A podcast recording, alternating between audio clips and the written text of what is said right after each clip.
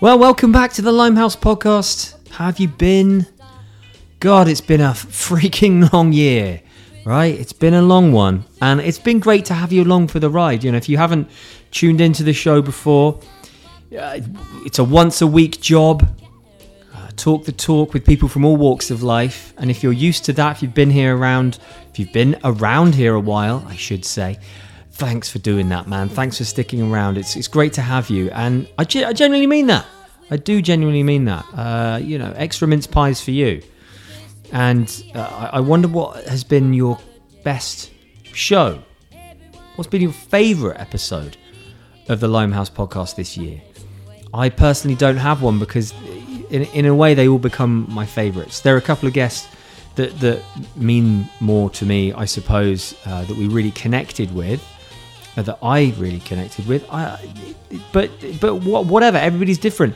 If, if you want to tweet me, please do so, and we can chat. I'd like to know what episode touched you or interested you in some way. You can do that at Limehouse Pod, at Limehouse Pod on Twitter, or I'm on Facebook. Uh, you can email the Limehouse Podcast at gmail.com and we can have some back and forth. What, what would be good is to genuinely try and reach a target of like maybe 10 listeners. Let's go freaking nuts here. 10 listeners to reach out and let me know what their favorite episode was. Let's do it, okay? Let's do it. Um, but in the meantime, we're going to talk Peter Guinness because Peter's on the show. Peter happens to be a very, very cool guy. He's been kicking around for a while now. Those of you that will remember my conversation with Ralph Brown, there is a connection between those guys. They were both in Alien 3, one of the greatest movies. What overlooked, I tell ya, overlooked. Big time. Can't remember the name of the director, but but that it was his first film and it was a heck of a film. Oh my goodness gracious. And we talk a bit about Alien 3, we talk about um, his his life in general behind the camera, but it, it really took a long time to get going for him. Like he wasn't just straight away, oh, and I'm now an actor. It took a long time for him to to find that path. And that's what interests me, I think. That's what interests me in most people's lives, right? Because we're we're taught very much to stay in one lane, and that pisses me off. Stay in your lane. Don't jump out of your lane. Don't. You, you're a banker now. Just just be a banker. You're you know you're a a, a freaking gardener. Don't. You, that's it. Stay in your lane. Or you're a. I don't know. You work down at Sainsbury's. What what the hell? Whatever. You have ambition in life. Don't let that fade. S- Just you have. If there is something within you, a burning desire to do something has always been there. Do it, and that's what I like about Peter's conversation. Is is there is that element to it, and it's it's a little bit important, isn't it? Because we die, and then there's nothing after that, and just before we die, we sort of go. Well, I guess I did the most of the things I wanted with my life, uh, sort of. Mainly not really though. Mainly I sort of ran away from the things I really wanted to to achieve and um yikes, I think I filibustered most of my life. anyway, pass the Heineken, dear, and so on. But anyway, look, enough of my yakking. Peter, Peter, Peter, Peter Guinness. Ashes to Ashes, Holby City, The Coronation Street, Alien 3, The Saints, um, Justice League, and many, many more films. Uh, oh my God, like just, and, and, it, and it, it's cool to just be able to speak to someone who's had so much life experience. And I think that's where we're kind of getting to now. I like speaking to slightly older, more mature guests because they do have such an interesting life. And isn't that special, you know? Yeah, I think it is. But um, yeah, another great film I watched in recently was actually Official Secrets, which is actually damn good film. It's about the um, WMD. You know, do you remember that? Do you remember when when we were lied to on a on biblical scale? Remember that about weapons of mass destruction? Oh yeah, remember that? God, well, it doesn't matter now because it was 20 years ago, and the world's just such a wonderful place now. Nothing bad ever happened there. But that that was that's a damn good film. You want to check that out? He's really good in that.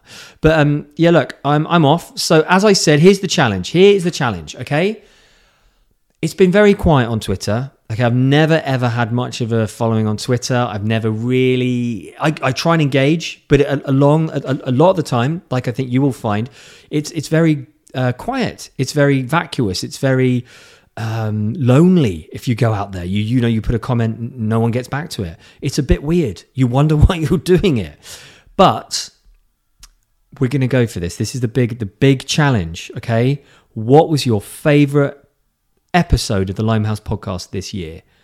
At me, mother trucker. At Limehouse Podcast.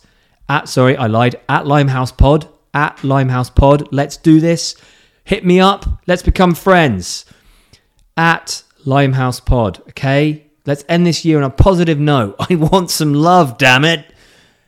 Here's Peter Guinness, a true gentleman, a wonderful guy. Happy 2022. See you later, 2021. And before I go, oh God, the ashes. We've we've lost the ashes, haven't we? Let's be honest. TTFN. Let's just stop rocking around the Christmas tree. Let the Christmas spirit ring. Let's let's start at the beginning because you've pretty much done it all, and in such a deep way. Deep, you've gone deep on TV, deep in, deep on movies, deep, deep, deep on stage. But when did it? When did it all start for you? Was it teeny tiny Peter that was inspired, or was it later in life? Um, okay, let me rack my brains a little bit. it, um, as a child, like many children do, I had fantasies about being an actor, but there, there was there was nothing. I'm not one of those people who can say, "Oh, I, I wanted to be an actor from you know the age of seven. I didn't. My best subject at school was art. That's what I yeah. was good at. And um, I went through my whole of my school life, both um, primary, I suppose, but also my secondary school, assuming that I was going to have a career as an artist because it was my best subject. It's what I got top marks in. I wasn't interested particularly in drama. What I was interested in um, was when um, we did the, when the school did a school play. I was in the art room making the scenery ah, okay. and the costumes. I think that was my job, um, and I loved that. And I was always so I was backstage and then uh, I seem to remember what happened was the school was going to do a production of Timon of Athens. And at the last minute, it was a boys' school. I was at an all boys' school. At the last minute, um, the actor the boy playing one of the prostitutes in Timon of Athens dropped out. and yours truly had to step in. And I, I've got a vague memory of a a terrible wig that I'd actually made for this guy, to, this boy to wear. So it was now me, and I, I, I don't really remember the experience very much, other than um, it was a bit traumatic. Um, but okay. after that, after that, um, I was then asked to do another school play, uh, which say, was Peter, Richard II. That that that has to be a first time. Your first, like, you know, I mean, not for everyone, but the first, your first thing was to be a gigolo. That's pretty cool. You know, that's out there. yeah, I guess. Um, and suddenly I found myself being asked to do another school play. Um, and I thought, oh, this is this is quite fun, really. But again, art was still my main subject. And it came as a shock to me when I was in the sixth form and thinking about which art school I might like to attend when I left school. And my art teacher, who I adored, Stan Simmons, his name was, Stanley Simmons, and he was an artist in his own right. Um, I can remember talking to him and saying that should I apply for the Slade or should I go for um, St Martin's or Central? And Stan took the carpet out from under me by saying, Actually, Peter, I think you'll be a better actor than you would be an artist. Yeah. And that was an absolute shock to me. It had never, you know, this was, I mean, on the one hand, I was completely deflated because it made it seem like, you know, all those years of thinking that I was quite good at art, I clearly wasn't that good. um, and he, the, the truth, he was right, of course, because yeah. I've realized in retrospect that although I have a facility, I, am good with a pencil, I can draw, I can, you know, I can uh, make a Christmas card. But actually, I, have never had that sort of very special um, vision, maybe if, that, if, that's the right word, that artists. I think originality. Need. It's originality in art, isn't it? That's right. And I suppose I could have had a career in, um, I don't know, commercial art designing LP covers or book covers or something like right. that. But as a pure artist, uh, I, I, would never have cut it. And of yeah. course, that's what I wanted, or that's what I thought I wanted to be. So when Stan said, um, "I think you should apply or think apply for drama school or think about a career in the theatre. yeah. So I can remember going home to my parents and saying, um, uh, this is what Stan had said. My parents were horrified, you know, because they rather thought I, I was going to, you know, go to art school as well. Um, anyway, I didn't apply for art school. Um, to cut a long story short, uh, I decided that what I would do is I would follow the old adage: if those that can't do teach. So instead, I went to teacher training college and got um, my um, diploma to teach to teach art, so that, okay. as my father said, I would have something behind me if I then wanted to try and pursue my career as an actor. That's a, such a such a classic line. But what what what interests me there is the fact that you um, you were holding on to the, the, the art line still to such a degree that even though obviously it's what what you went on to do is you know, uh, a, a, little slightly different, but still in the same theatre. I think it's just it's just interesting that you were so passionate about it, and you were still willing to to go down the line of those that can't do teach. You know, that that's quite interesting to me. Yeah, yeah, I get. I yeah, I hadn't actually thought of it like that, but it's true. Um, so I, I ended up again to cut a, a long rambling story a bit shorter. I ended up teaching for nearly three years art in a huge South London comprehensive. And um, where, where I was very happy. Well, it, it wasn't London actually. It was in Erith, in Kent, just on the sort okay. of borders of um, Kent and London. Um, it was called Picardy School for Boys. Okay. And there was an inspirational art teacher there. He was inspirational. Lovely man, killed himself on a motorbike, named oh, Mike God. Foxley, who had hair down to here and a big droopy moustache and a pipe. Yeah. But he was adored by the kids, and I adored him as well. So I've, I felt that I'd fallen on my feet to be working with this guy. Yeah. Anyway, one day a notice goes on the notice board from the headmaster saying, if there is any member of staff who will be interested in mounting a school play, please come to my office at four o'clock uh, and we'll have a talk. So Mike said to me, um, you should, uh, I think you should go along and uh, uh have a go at that, see what the head says. So I did, thinking that I would be one of many members of staff truth is, I was the only person who turned up, so I got the job. So the yeah. next stage in my journey was I found myself having to think of a play. Uh, I'd never directed anything. I'd done a little bit of Amdram while I was at college. Um, I had to think of a play that involved as many of the kids as possible And I came up with the idea. There was a wonderful play at the time by a man called Peter Terson. It was called Zigger Zagger, and it was all about football, rival sets of football fans. And, and this school, this boys' school, of course, was mad about football. So I thought this would appeal.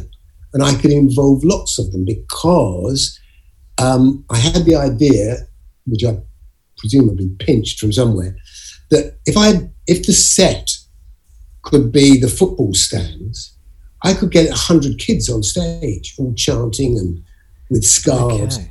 Yeah, yeah. I then had the bright idea of maybe if I approached the sisters, our sister school, the girls' school, maybe I could get some of the girls involved. So um, drama, drama, but that's still quite a scary jump, isn't it? Even at 25, to be, but like you said, you know, your dad's probably in the background going, you know, get a job that you, you know, is going to keep you keep you safe and what have you, um, and then and then to go to drama school. That's a big, that's a pretty scary step for a 25 year old. I would have been scared. I think it was. It, it, it was. I mean, I, I, won't try and pretend that I'm a, a particularly brave person, but it was scary. And I half, excuse me, I half hoped that I wouldn't get in. but the very first school that I applied for, which was the Central School of Speech and Drama, they um, wrote back and I, I, went for the audition and they offered me a place. And um, so did another couple of drama schools that I applied for, but I liked the sound of Central. And that's yeah. where I went. And do, do you and, think it's kind um, of, it, it, it's just that first step, the initial step, and even at 25, I know that um, the fear isn't completely so all-consuming. For example, I'm 40 now. If I were to sort of say, "Oh, I want to do this, this, and this. oh, I just want to turn around and I want to do acting, what have you," I think my I think people will genuinely think I was having a nervous breakdown. Like, there's no question about that. That would be the midlife crisis. Uh, is he? What's he doing? He's he's buying like a, a, a Ford Capri or something. Um, yeah. It, but you know, but it's still, but 25. You know, that's quite. And I think what were what would have been the fears back then? Do you think? Well, I mean, my, my parents were terribly concerned about the idea that I was chucking up a really good job. You know, um, I, I'd somehow managed to, even though I wasn't the head of department, I'd, I'd, somehow in in those days I don't know what it's like now in the teaching profession, but you had pay scales, and even in the few years, those two or three years that I was teaching, I'd managed to jump up the pay scale, so I was earning, you know, a reasonable yeah. salary, and suddenly here I was saying, um, I'm going to give it all up and go back to being a student again. And on top of all that, of course, it was highly unlikely that I would get another grant because um, I'd already had a grant to train as a teacher. Mm. How was I going to support myself? So I said, you know, I'll work in bars, I'll do this. So for my yeah. parents, they thought, oh God, he's lost his marbles.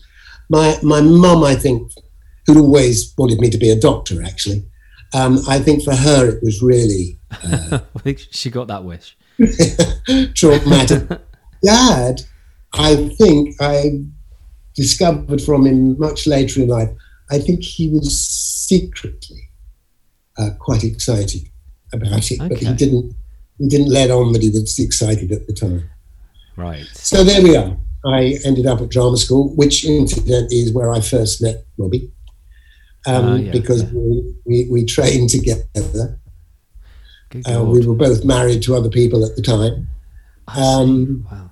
At 25, yeah. my good God, that is um, that's early. I just wanted to know if you've got uh, any siblings as well. Was there any, anybody else in this in the in the picture taking pressure off you because of your career change? I have an older brother. Um, okay. Uh, Dave is six years older than I am, and he thought I was stark raving bonkers. Yeah, of course. Yeah. He just he just brother, joined in with the cheering, basically. he Dave was a real hard grafter, and he'd had a tough time at school, and mm. um, left school with very little qualification, and took himself off and got himself apprenticed in an electrical engineering firm and did evening classes and worked really hard. And um, uh, so nothing nothing came easy. Whereas his younger brother, you know, found himself, you know, in a well-paid job within seconds of leaving his first college, is now throwing it all up to become yeah. a student. Um, and yes. I, I, is there a time when you kind of that was vindicated when you when that whole process you went through and okay, Peter seems to be doing okay at this this acting shtick. This this whole thing is seems to be okay now. Well, it, I suppose there was, but it's quite difficult to identify that moment because, of course, you know, for, for me anyway, you know, the, the first years of being a, an actor were a struggle, God, an absolute struggle. Uh, even though in those days, unlike today, in those days, you know, there was a fringe theatre on every street corner in London. There was loads of work out there, but most of it was unpaid. Um, yeah. And uh, also, there was a, you couldn't in those days, you know, um, go straight into tele, a tele program for a, um, for instance. You had equity, to, right? You had equity, and you had what's called a provisional equity card, which meant that you had to work for 40 weeks in the professional theatre before you got your full card. And it was only when you got your full card that a casting director on the television would look at you. Now people fall out of drama schools or don't even go to drama schools and they find themselves, you know, big movie stars. But that wasn't the way it was in my time. And mm. it, it was a struggle it was a struggle. And um, I had some successes, some failures uh, on, on, the stage. You know, I never knew where the next job was coming from. And no, basically, it's always been like that. It's certainly like it now. And right. every yeah. time I complete a job, um, uh, the, the fear is, well, will I ever be asked to do another one? I'd love to know if you can still remember the um, the ups, the highs and the lows of, of, of, of, younger sort of Peter, sort of maybe, I don't know, when you were 25, 27, what have you, um, when obviously you get a, you get a, a, job and it's like, well, that's brilliant. I mean, that's it. And then the A is going to lead to B and C is going to lead to D and everything's going to be fine. Um, but then obviously reality comes in and you go, well, like, shit. Well, I, I, I, can answer that one because there was a moment in my life where uh, uh, that I found very tough to deal with, but it was a great lesson to learn. I landed the part of Aston in Harold Pinter's The Caretaker at Greenwich okay. Theatre with the great, fabulous Max Wall playing okay. the caretaker. Right. Uh, an actor called that you may know, wonderful, handsome guy, Anthony Higgins, playing Mick. Anthony, yeah, yeah, yeah I know Anthony Higgins, yeah. And I was playing Aston. And uh, I thought, I've, I've, arrived. This is it. This yeah. is going to be, you know, the this is going to be the the launch pad. And um, uh, off we went. And of course, people flocked to see it because they wanted to see what Max Wall was going to do with this part. Um, uh, and he, he, was absolutely a, the funniest, the funniest, one of the funniest men I've ever, ever come across in my life. We had a great time. The reviews came out. Um, I, he and I um, were in Punch they all they do cartoons of um, in the theatre review. So I got a caricature of me drawn by Ronald Searle or whoever it was um, yeah. as Aston with Max Wall. And then I read the review and it talked about the horrendously undercast Peter Guinness. Ah, uh, okay. The horrendously undercast Peter Guinness. and I've never forgotten. No.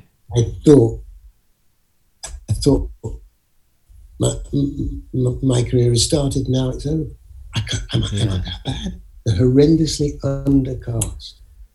God. and um, it was, you know, that the first thing it taught me was don't ever read reviews. yeah, too damn Um, right. Yeah. But the second thing it taught me was um, don't take anything for granted, you know, um, because there's always going to be something or somebody um, waiting to, you know, chip away at your um, euphoria or, or whatever. Build, so build a wall of steel. build a wall of steel around yourself and keep your feet firmly on the ground.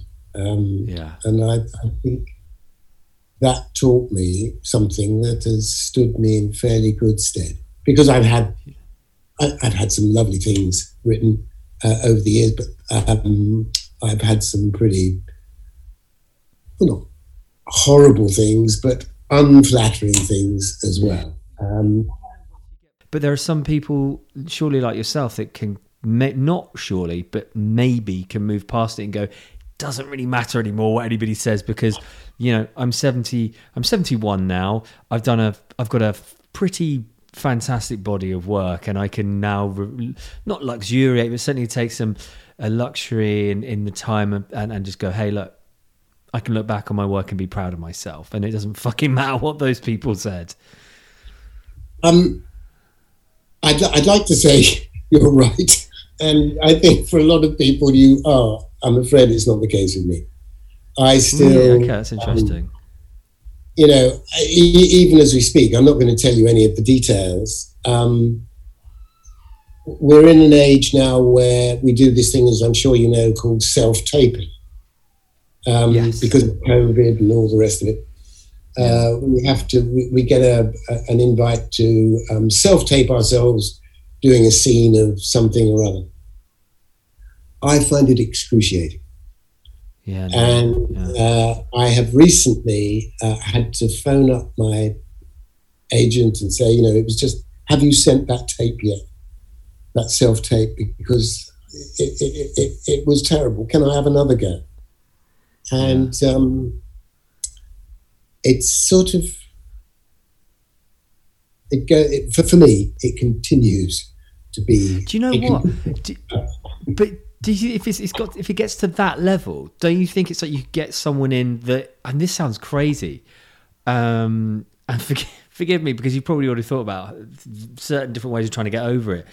But like a complete neutral that who a professional obviously that can go reprogram this whole thing in your mind because it is new, it is weird, and it's not organic. It's so alien and and strange.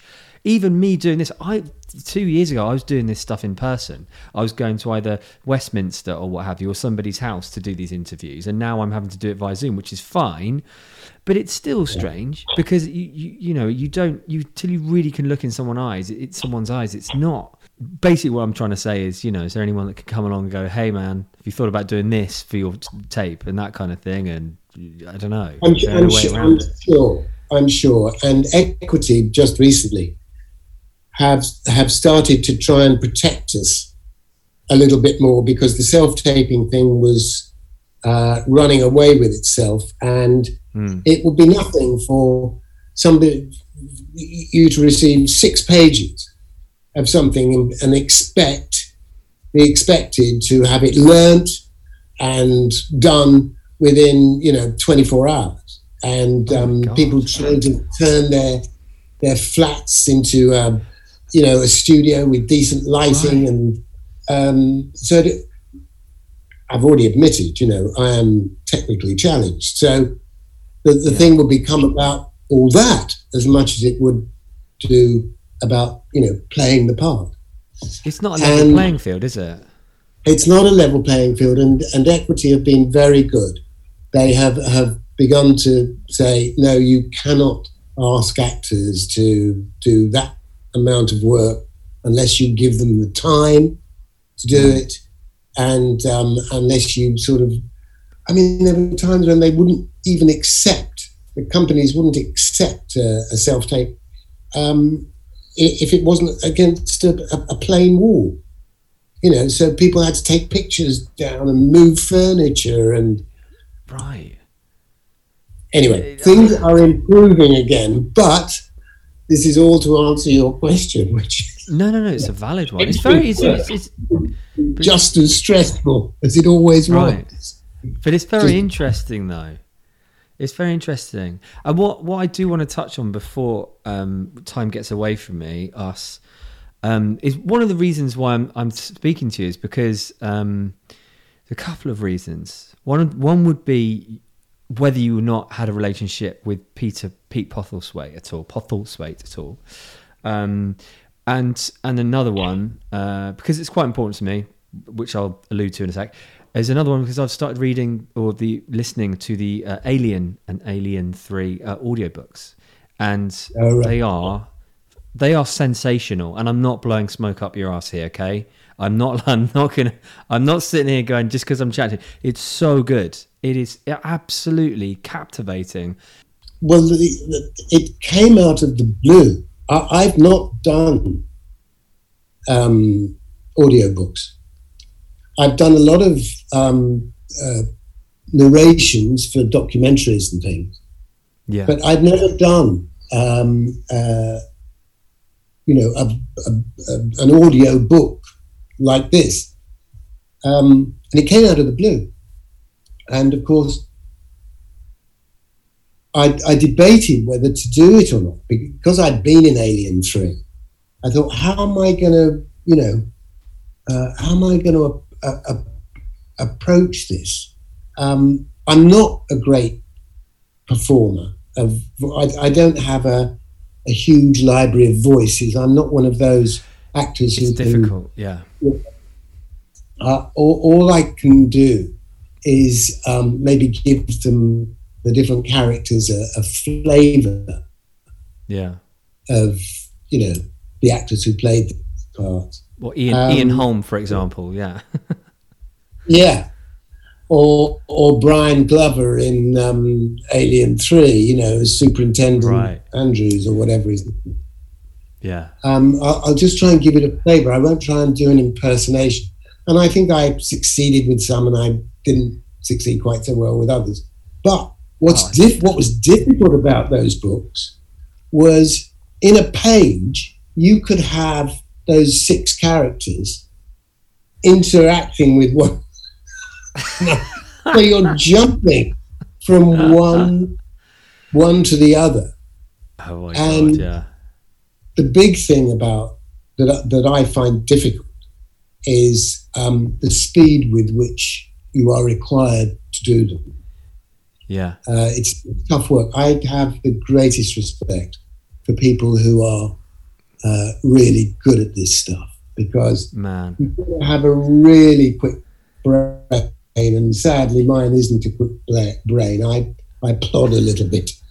Um, uh, there's the most wonderful guy, uh, Barnaby Edwards, who can, you know, change characters at the, the drop of a hat and then change it's, back again and change again. And Roy Dotrice, Roy, Roy Dotrice, who does the audiobooks for um, Game of Thrones, is it? Un, I mean, I, I, I, I, I think he's about 125 years old now, but I think he, he's those audiobooks are like uh, unreal. They, they truly are like it's a work of art, and the audiobooks simply do not get. What I was, it, it, obviously Pete Postlethwaite there I keep getting his, his I can't get his name out. His surname. We all do. Bless we all do.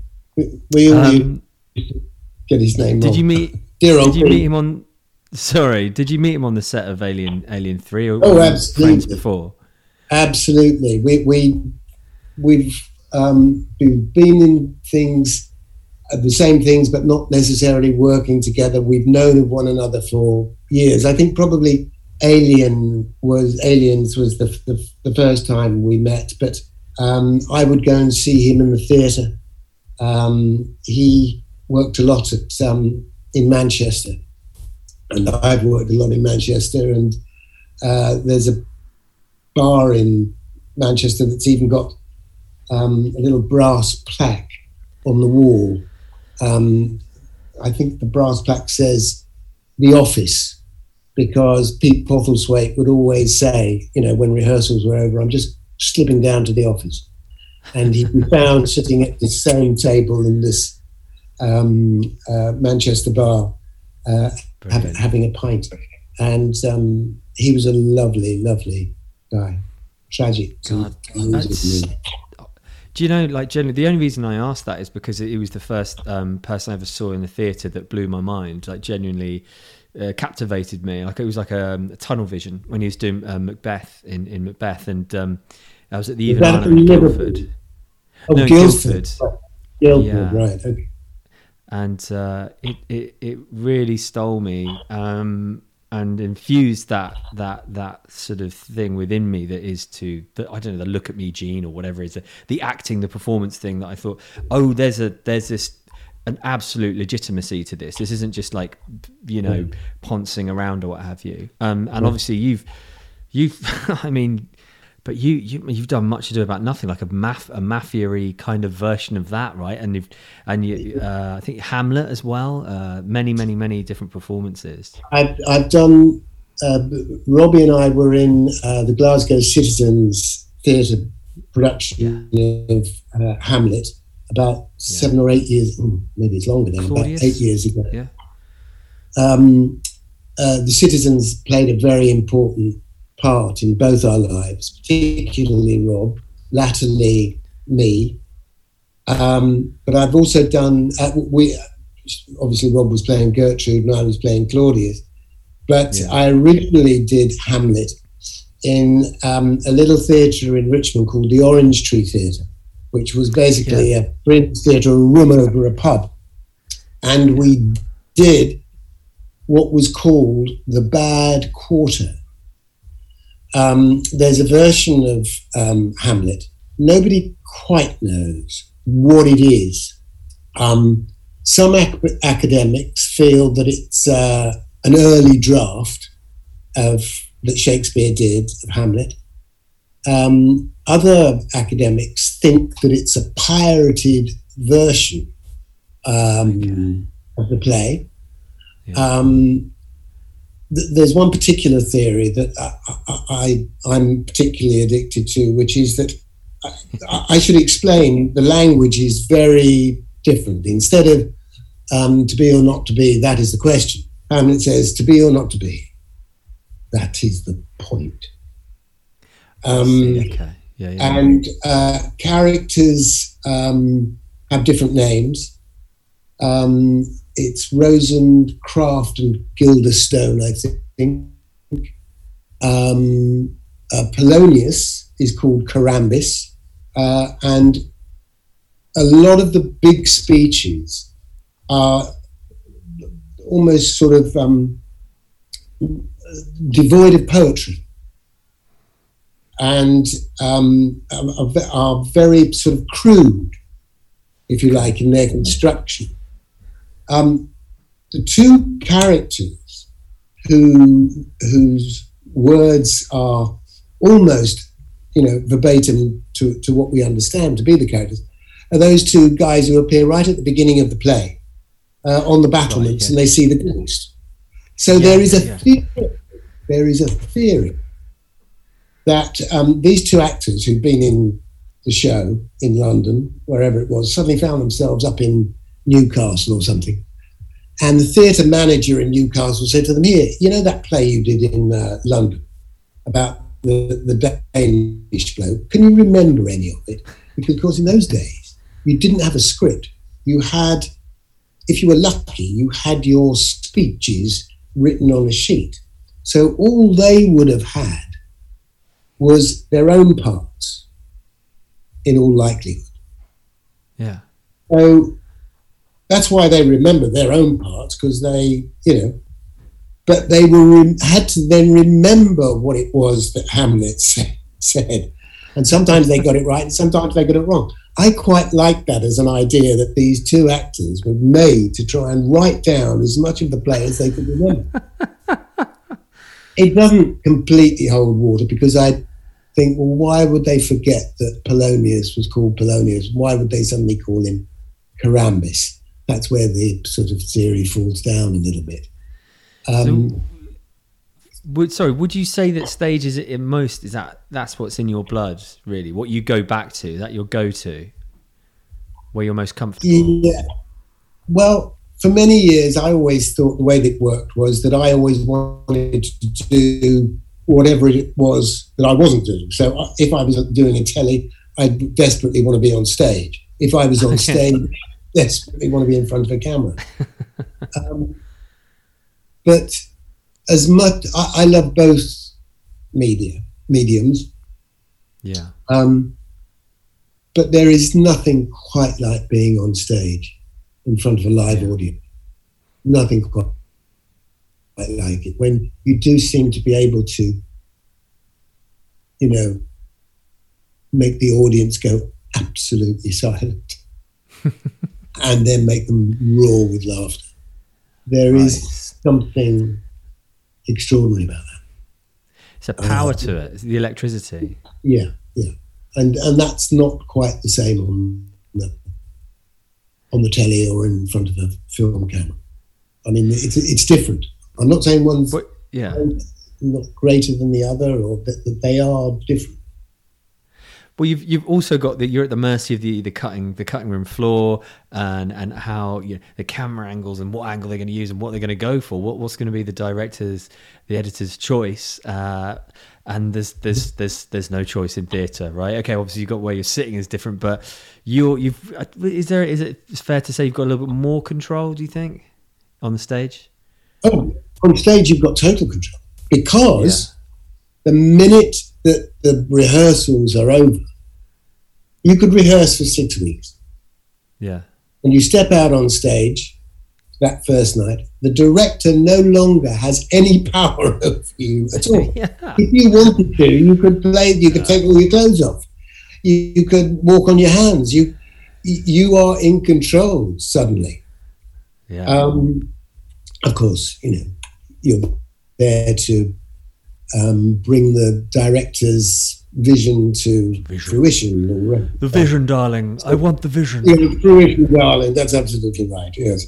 yes. Um, but yeah, it's you are you have power, and you might decide because of the way the audience are reacting to you, not to let them laugh.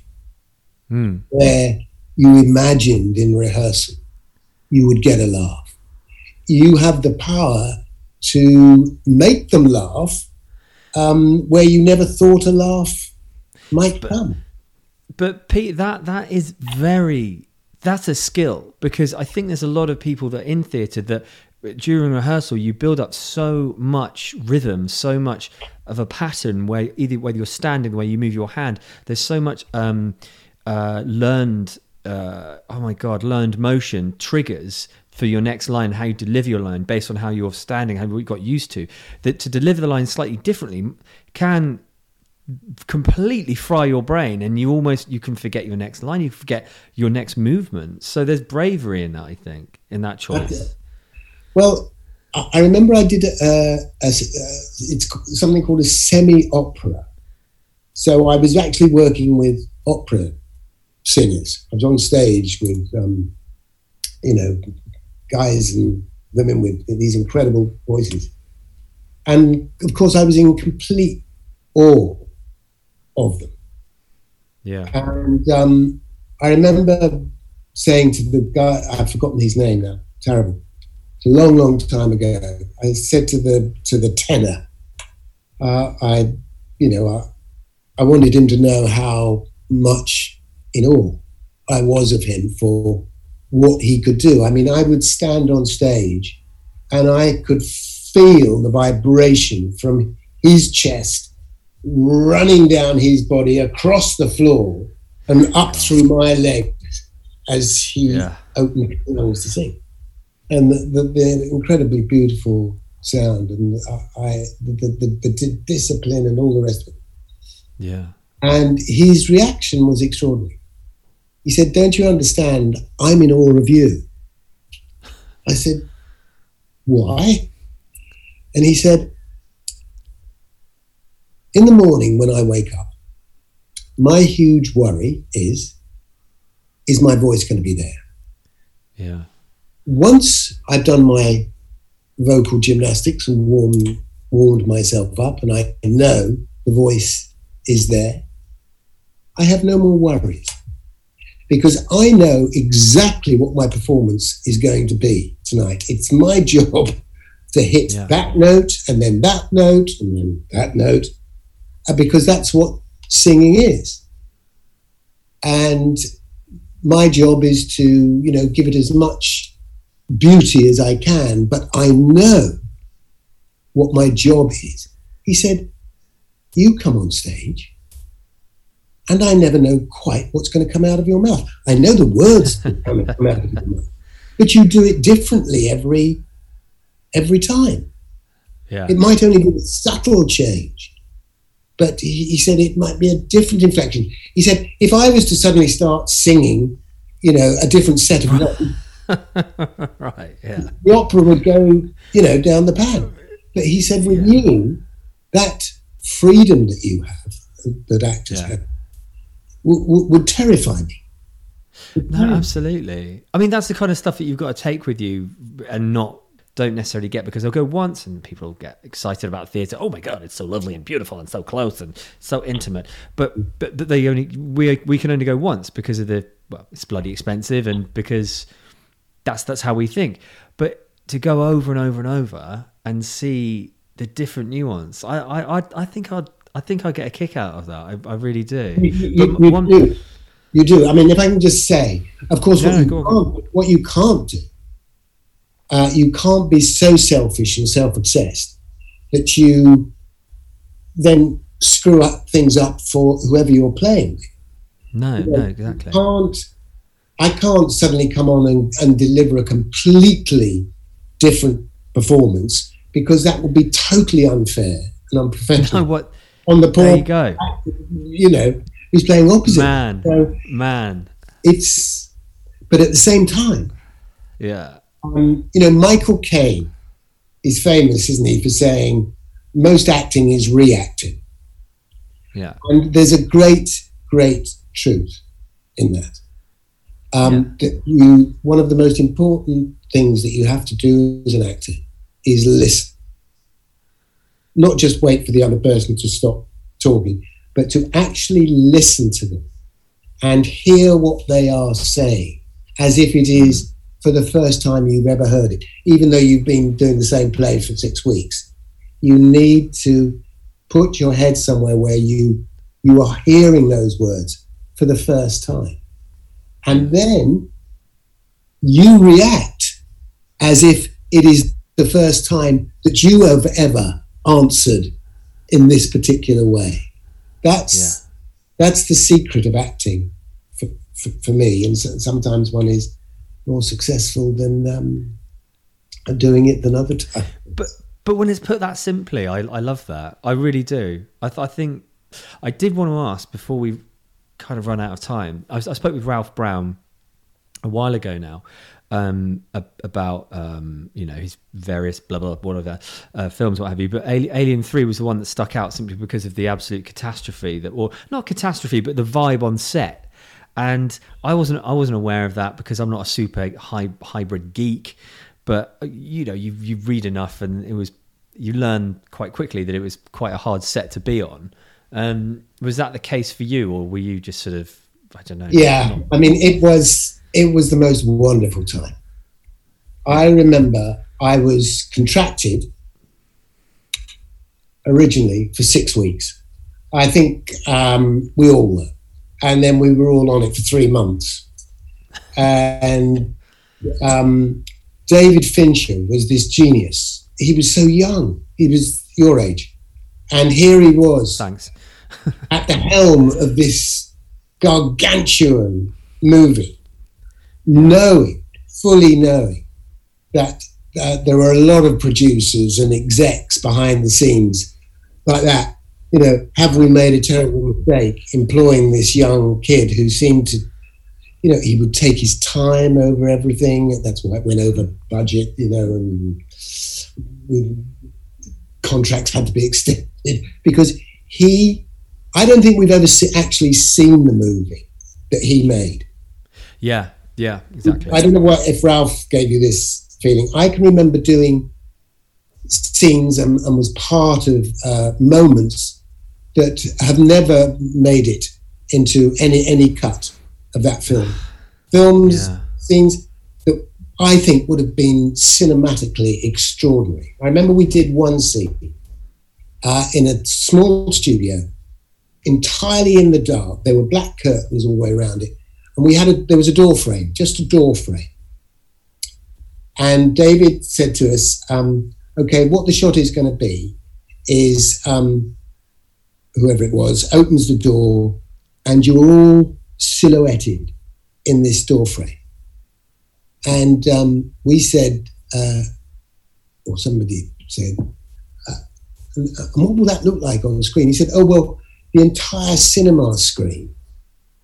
And try and imagine this: the entire cinema screen will be black, and right down in the corner of the cinema screen, this little door will open, and there you'll all be, because he wanted to create the impression that we had come into this vast place, this vast Yeah. He was full of imagination and shots like that. At one point, I think he wanted to shoot a, a field of wheat. A field of wheat? A field of wheat on that on that planet? Where was where would Yeah. we find? You know, he was. I think he was sort of genius, really. And oh, we God, absolutely. we we had such fun doing it. There was an awful lot of sitting around. Um, the, the the American actors, of course, uh, I don't mean this in a you know a, derogatory way. They they took their job very very seriously, while the Brits sat around, you know, playing cards and backgammon and Scrabble. Um, Right. While it's they the same with aliens. while they studied their scripts, you know, and, and did Yeah. press ups. Um, by the end of the three months, um, the American actors were also playing Scrabble, and we were arguing Chill- over the spelling right. of the word colour. You know, is it C O L O R or C O L? No, But it, it, put a U in. it, it is funny because Aliens and Alien Three had had a similar th- situation with that, going a little bit over budget and definitely um, some s- s- serious issues with British uh, crew and and what have you versus American money and, and, and the demands and what have you, which I, I always found quite funny because they came over here to to, to, to film it. Um, was it Shepperton or We come or- cheap. That's why they're it. Right, exactly, mate. Um, but No, the, the reason we came here was that, you know, we we had and we still do have the greatest film technicians in the world. We really do, you know, and um, makeup artists and all that. yeah. You know, marvelous. was it Laura Olivier Olivier or something? It was absolutely loved Corrie and what have you. Were you a Corrie fan, and then you got to Yeah, pre um, pre yeah I I was disappointed that it didn't go on longer. Uh, I, I'm not sure that I should tell you why I couldn't go on longer. Let's put it like this: the the family that they introduced, that I was the head of, and I I, I don't know if you remember, I'd been. The idea was that I'd been in prison, yes yeah and I I came out of prison, and uh, my daughter was going to marry Mike Baldwin, uh, Johnny Johnny Briggs. Um, yeah yeah I remember yeah, yeah. and uh, it all goes pear shaped or whatever. And they decided um, that the daughter left the series. Yeah Uh, I forgot what her name was now. Terrible. I'm terrible with names. That's why we call one another darling. Um, Right, yeah, but she left the series, and they decided that um, that this family, the Sykes family, wasn't going to get established. So I, I only ended up doing about six episodes, yeah which was um, which was a bit of a disappointment, really, because I did. Uh, I did enjoy it. It, it was a, it's a, it's a strange beast. Lovely people, lovely, lovely people up there in But- Manchester. it's just systematic, right? It's systematic. TV soap is so systematic, and and you you you get in it, and it's a freaking like r- train ride, and it's and you're it's safe and secure, and and it, and it's loved and adored, right? It's like Tim Bentinck in The Archers as David Archer is a a friend of mine, and I, I always just I'm a, ma- a massive I was a massive Archers fan, and and um, haven't listened to it in a while, but again, you know, he, he's a, he's been able to just completely get on that train and have that safety net for the whole of his career. I worked with Tim a million years ago for three years. Uh, oh, really? We're doing what?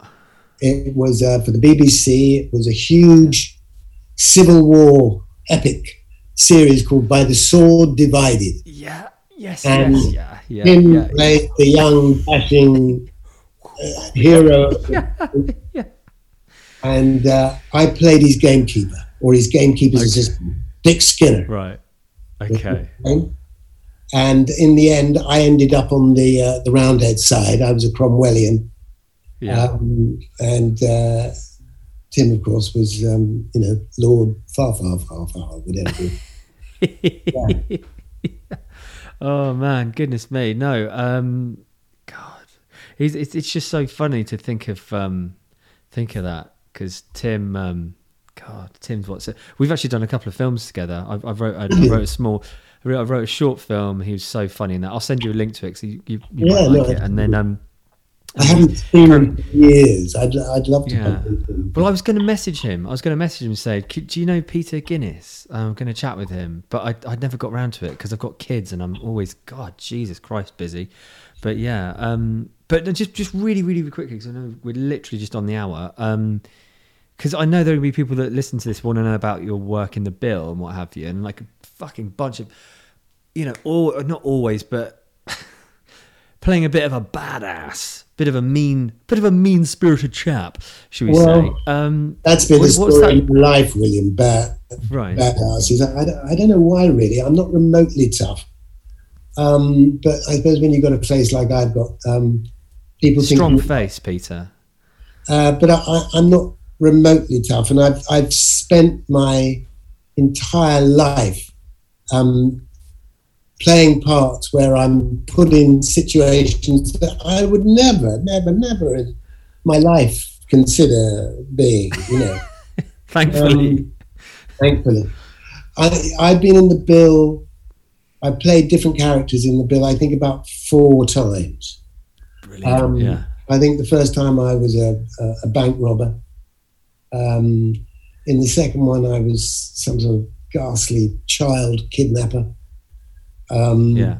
I've forgotten what the other one. Oh, I was a detective from Barton Street, the other Nick, um, Yeah. for uh, three or four eps. And then, of But course, that's fun, right? That's Oh, the, these. Yeah. But then I was brought in to be his sort of bit of stuff or whatever people have are called. Um, somebody thought But that was the right idea. Robbie and I had a great time working together on it. Really. Yeah, yeah. Because like yeah, exactly. But it must be so much fun. Honestly, I know you obviously being typecast and what have you, and, and, and it is it is it is hard because you do have different facilities. You don't have to, you've got different abilities to. You've I mean, for Christ's sake, trained actor, and you've got so much to give and what have you. But I mean, it must be. I mean, okay, after a while, it might might get a bit frustrating, but to to to play a. A, a son of a bitch or just a hard ass who can literally just do two lines and just kill the scene, like just completely nuke the scene and own it. That must be fun. It is fun. Uh, of course, it's fun. It's it's um. Sadly, I can't tell you about what I've just recently been up to because I'm not allowed to. But um, again, playing a real badass, as you call. it. um, but hopefully, the audience won't know until they need to know. Um, so, you, because he's a hidden character, uh, um, you know, he's charming and sweet and all the rest of it. And then you just what this? the real. So it was B- BBC, Netflix. What are we talking here, Peter? I need to look Um, out for this. This will this will be Amazon. Well, I, I can tell you. Uh, I think it's all over the the net. It's um, Jack Ryan season three. Uh, Okay, beyond that, I, I mustn't say any more anymore. because I know I know you're in it for one one episode, season one, aren't you? Because I, I, I love I love that. It's so fast paced. It's so much fun. Fun TV. No, I'm, I'm just in season three, and I'm in most of it. Okay, brilliant, mate. That's fantastic. That's great. um, and I get to play lots of um, foreigners. I'm not yeah. sure how much longer that's going to go on in the world that we live in. Uh, somebody's yeah. going to start saying, why, why, is Peter Guinness cast as, um, you know, all these Russians? Why can't we have real Russians playing Russians or whatever? Very but, um, Thank you, William, for making my first real Zoom meeting. Um, Brilliant. Okay, well, thanks so much for your time, and hello to Roberta from me. Okay, I will uh, give you your best. Nice one, mate. Take care. You too. Take care.